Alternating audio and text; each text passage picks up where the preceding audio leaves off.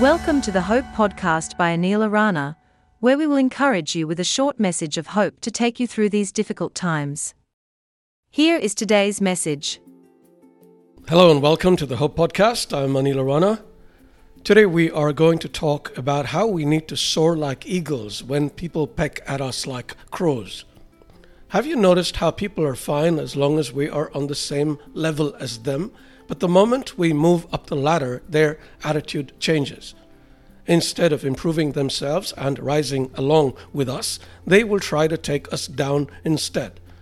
They will resort to backbiting, slander, and numerous other things to halt our progress or ruin our success, pecking at us like crows. We have all experienced this, not just in the corporate world, but in so many different walks of life. We can be tempted to hit back, believing it is only right to defend ourselves. But if we give this some serious thought, what do we really accomplish by arguing or fighting? We might have the satisfaction of getting a few punches in, but think of the waste of time and energy. This is time and energy we could use for better purposes, like fulfilling our destiny. The biblical patriarch Isaac offers a great example of this.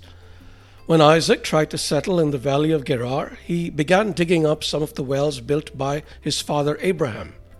The local herders started quarreling with him, saying the water was theirs. He didn't bother arguing with them, although the wells rightfully belonged to him. He simply moved away and dug another. The herdsmen quarreled with him about this well too. Again, he moved away wordlessly. They might have thought him cowardly, but it didn't bother Isaac what anyone thought of him. He simply knew that he could use the time spent in arguing, digging more wells. The third time he dug a well, no one quarreled over it. The herders saw that this was not a man daunted by anything they threw at him and grudgingly gave him their respect. Isaac called the well Rehoboth, meaning open spaces.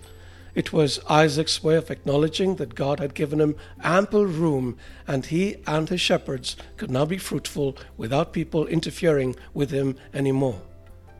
This is how God will reward us if we do not retaliate when people peck at us. God is not blind to the things that people do to us, but when we retaliate, we lose the favor we have with Him.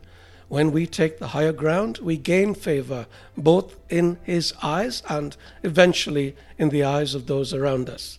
We will have all the space we need to grow. So, dear friend, when people peck at you like crows, rise above the situation, and soar high like the eagle toward your destiny. May the Spirit be with you.